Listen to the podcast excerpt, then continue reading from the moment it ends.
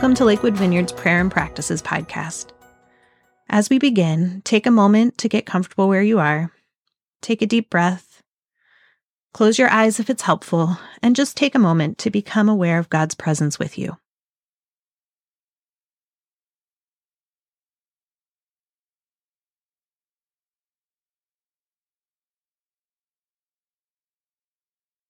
We are currently entering the season of Lent. These are the 40 days, not including Sundays, that lead up to Easter.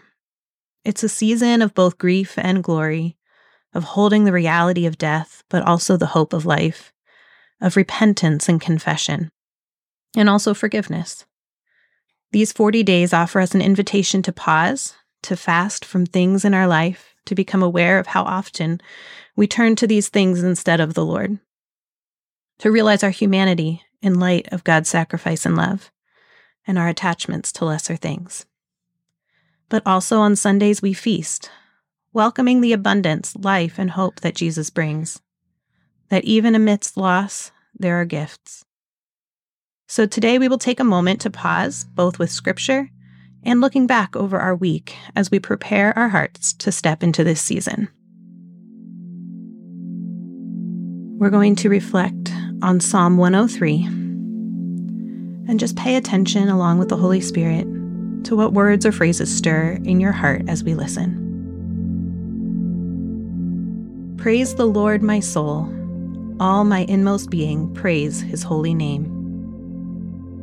Praise the Lord, my soul, and forget not all his benefits, who forgives all your sins and heals all your diseases, who redeems your life from the pit and crowns you with love and compassion, who satisfies your desires with good things, so that your youth is renewed like the eagles. The Lord works righteousness and justice for all the oppressed. He made known his ways to Moses, his deeds to the people of Israel. The Lord is compassionate and gracious, slow to anger, and abounding in love. He will not always accuse, nor will he harbor his anger forever. He does not treat us as our sins deserve, or repay us according to our iniquities. For as high as the heavens are above the earth, so great is his love for those who fear him. As far as the east is from the west, so far has he removed our transgressions from us. As a father has compassion on his children, so the Lord has compassion on those who fear him. For he knows how we are formed, he remembers that we are dust. The life of mortals is like grass, they flourish like a flower of the field. The wind blows over it and it is gone, and its place remembers it no more. But from everlasting to everlasting, the Lord's love is with those who fear him and his righteousness with their children's children, with those who keep his covenant and remember to obey his precepts.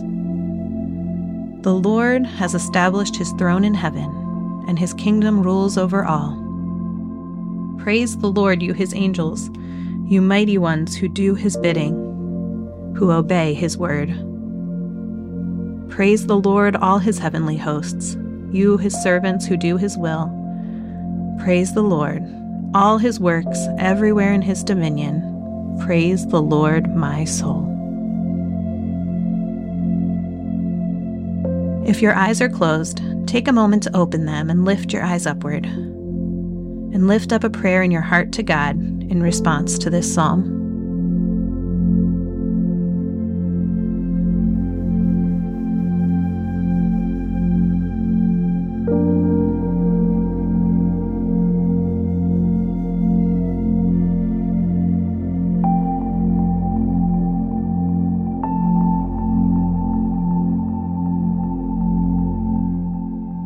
Now we're going to take a moment to reflect back as we prepare to step into the weeks ahead. Take some time to reflect back on your previous week. Allow the days to replay in your mind. What emotions did you feel? How did you feel in your body this week?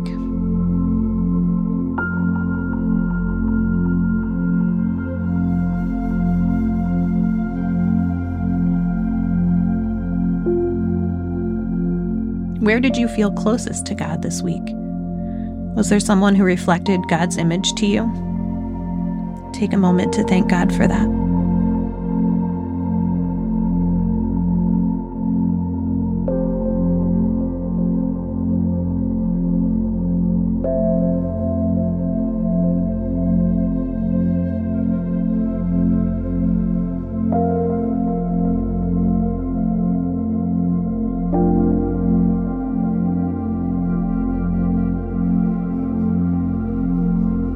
Now reflect on the moments where you felt farthest from God. Is there anything on your heart or mind you'd like to confess to Him, or any forgiveness to ask for?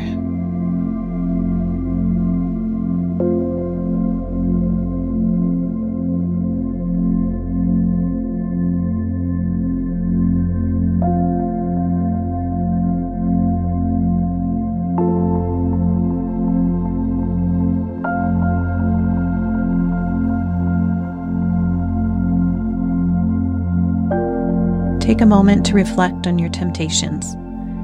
What temptations have you faced this week?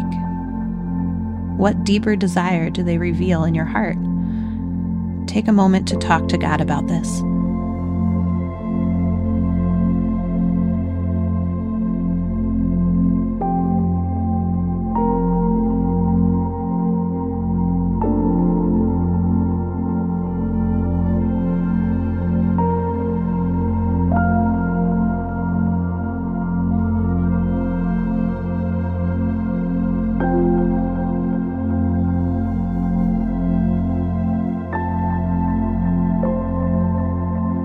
As we are stepping into Lent, are you sensing an invitation from God of something to pause from in order to be more present to Him this season?